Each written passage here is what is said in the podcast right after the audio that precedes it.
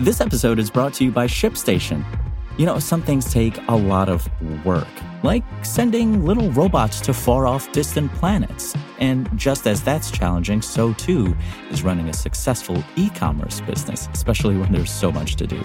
So I want to introduce you all to ShipStation. Now, I love using ShipStation because of its easy to use dashboard, which makes managing orders and printing labels a breeze and super smooth. Oh, and the customer service is just out of this world. It's exactly what you need to help grow your business. Sign up for your free 60-day trial at shipstation.com slash technews. That's shipstation.com slash technews. Today we're talking about the ups and downs in recent AI news. First, let's start off with a big software player thinking about the hardware space. ChatGPT might be powered by homegrown chips in the future if OpenAI does indeed decide to make its own. According to Reuters, the company is currently exploring the possibility of making its own artificial intelligence chips and has even evaluated a potential acquisition. OpenAI CEO Sam Altman previously blamed GPU shortages for users' concerns regarding the company's API's speed and reliability, so he reportedly made acquiring more AI chips a priority. In addition to being able to address GPU shortages, OpenAI using its own chips could make costs associated with running its products more manageable. Based on an analysis by Stacy Rasgon from Bernstein Research, each ChatGPT query cost the company around 4 cents. The service reached 100 million monthly users in its first two months, which translates to millions of queries a day though it did lose users for the first time in July. Rasgon said that if ChatGPT queries reach a tenth of what Google gets, then it would initially need $48.1 billion worth of GPUs and would spend $16 billion a year on chips going forward. At the moment, NVIDIA controls the market for chips meant for AI applications. The Microsoft supercomputer OpenAI used to develop its technology, for instance, uses 10,000 NVIDIA GPUs. That's why other companies, bigger players in the tech industry, have chosen to start developing their own. Microsoft, OpenAI's biggest backer, has been working on an AI chip of its own since 2019, according to the information. The product is codenamed Athena, and OpenAI has reportedly been testing the technology. OpenAI has yet to decide whether to push through with its plans, Reuters says.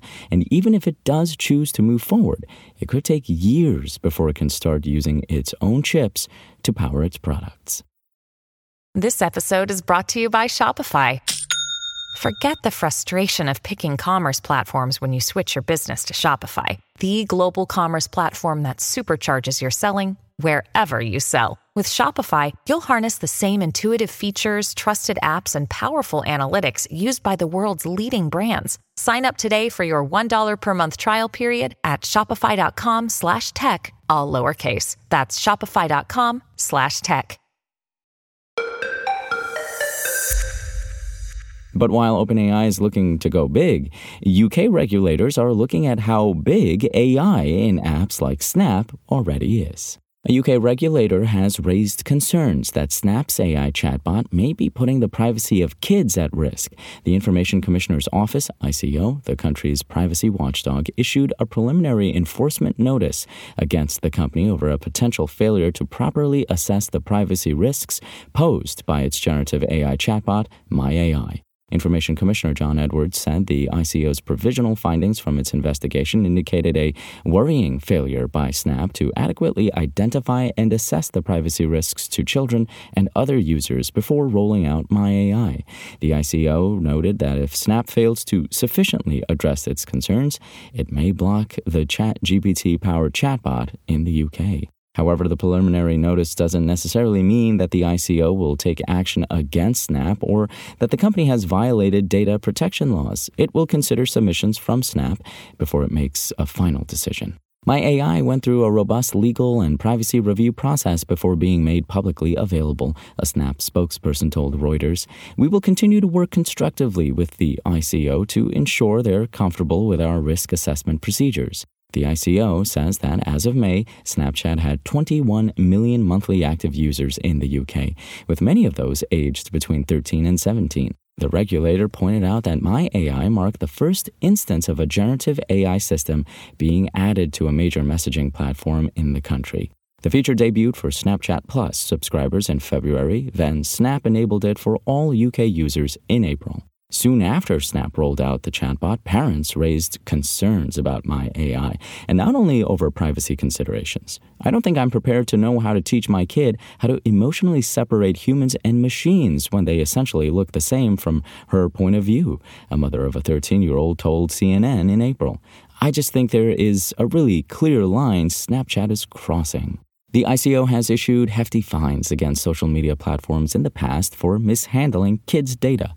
It slapped TikTok with a 12.7 million pound, 15.8 million dollar penalty earlier this year after determining the platform breached data protection laws, including over its handling of kids' personal information.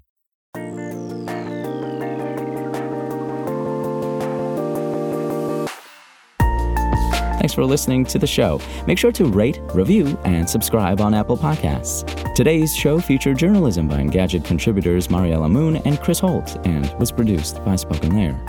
I'm Imran Sheikh, and we'll talk more tomorrow.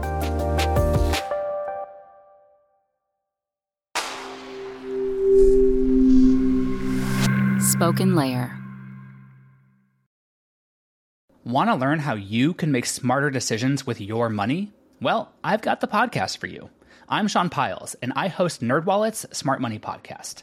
Our show features our team of nerds, personal finance experts in credit cards, banking, investing, and more. And they'll help you make the most of your money while cutting through the clutter and misinformation in today's world of personal finance. You'll get clarity on strategies to help you build your wealth, invest wisely, shop for financial products, and plan for major life events. Listen to NerdWallet's Smart Money Podcast wherever you get your podcasts.